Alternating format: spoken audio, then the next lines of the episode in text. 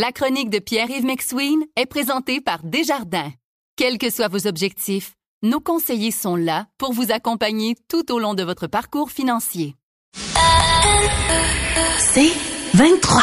Voici la chronique économique de Pierre-Yves McSween. Alors, premier sujet ce matin, tu nous parles d'une montée des comportements financiers toxiques sur les réseaux sociaux. C'est quoi ça, un comportement financier toxique? Je vais te définir ça. C'est pas comme euh, se plonger dans un bac à recyclage d'eau glacée puis se faire le tof là-dedans. Non, non, non. Comportement toxique sur les réseaux sociaux, c'est ma perception que j'observe depuis plusieurs années, qui est une certaine montée d'un comportement qui fait sentir les gens au niveau financier euh, perdant, euh, euh, gêné. tout ce qui te fait sentir mal au niveau financier dans un but volontaire. Alors, je te donne un premier exemple.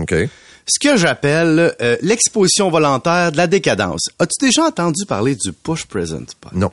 Le push present, c'est dans la culture un peu plus anglophone, c'est une compensation pour mettre un enfant au monde. Alors, c'est une pression sociale qui se met sur les réseaux sociaux, ça s'exprime par dire voici mon push present. Donc par exemple, une dame dit mon mari m'a offert un Land Rover comme push present, je suis déçu. Tu vois le genre? Donc, mon mari m'a offert un condo à LA comme push present. Donc, c'est une compensation financière pour mettre un enfant au monde. Et donc, il y a de plus en plus d'embolies sur le push present. Donc, il y a des vidéos virales qui regardez ce qu'on m'a offert, je suis déçu, je voulais un Land Rover mauve, il est bleu, je suis vraiment déçu. Un exemple. Deuxième, c'est le modèle du t'as pas encore comme comportement toxique. Exemple. Quoi? T'as pas encore un million? Quoi? T'as pas encore gagné X clients? Quoi? Tu fais pas encore 80 000? Quoi? T'as pas encore réussi à percer malgré tous tes efforts? Et c'est une technique beaucoup utilisée par les coachs de business de 20 à 50 ans pour dire Hey, t'as pas réussi ça? Moi, moi, t'ai aidé parce que moi, je suis successful. Troisième, le mépris du salarié. On voit beaucoup ça sur les réseaux sociaux. Quoi? T'as un boss? Hein? T'as un revenu assuré, mais t'as pas la chance d'exploser puis de devenir dans le monde du succès. Tu manques d'ambition, t'es pas libre. Donc, cette façon de mettre l'entrepreneur face à un salarié en opposition est un peu toxique parce que c'est toujours ah le salarié est ordinaire, ah l'entrepreneur est extraordinaire, le salarié a du sang normal, l'entrepreneur a du sang spécial. Il y a aussi euh, quatrième mode, c'est une surexposition du mode de vie, ce que j'appelle saltimbanque, c'est-à-dire tu montes ton train de vie dans des pays chauds, dans les montagnes, dans des plages paradisiaques, dans des hôtels de luxe, mais tu dis jamais ce que tu fais. C'est ah moi j'ai cette vie là. Donc tu mets en relation ta vie paradisiaque dont on ignore la provenance avec la vie ordinaire du monde normal qui travaille et tu dis dans le fond tu fais des vidéos juste pour nous écœurer? Alors, je pense que sincèrement, il y a un côté toxique à ça parce que ton but, c'est de susciter l'envie et de susciter la jalousie d'autrui.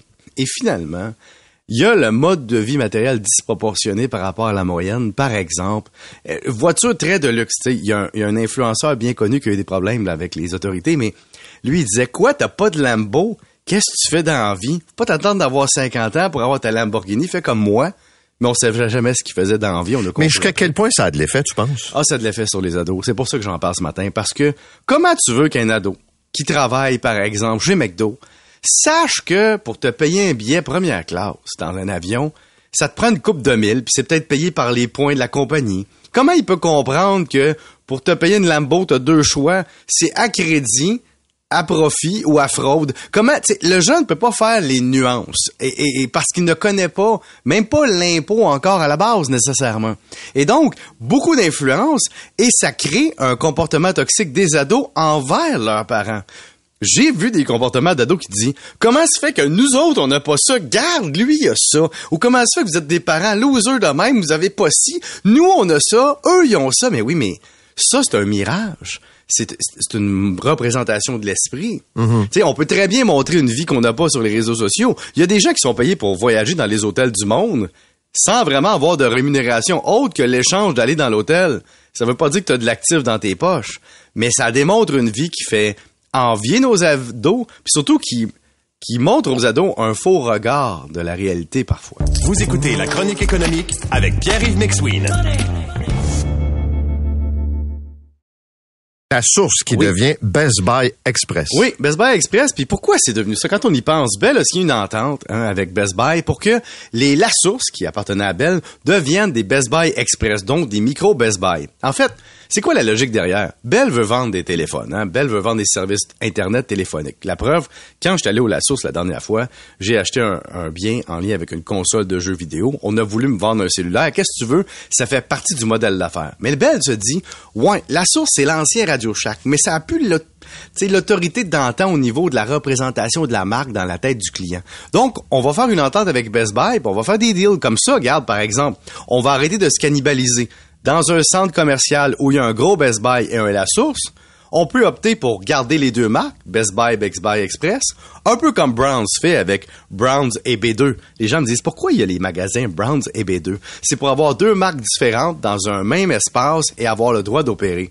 Peut-être que Best Buy va faire ça, peut-être qu'on va fermer La Source ou le Best Buy de cet endroit-là. Ça améliore aussi l'image de marque de la source parce qu'on va se le dire. euh, par exemple, il y en a, faut que tu pèses comme dans une bijouterie pour rentrer parce que les quartiers sont pas toujours faciles.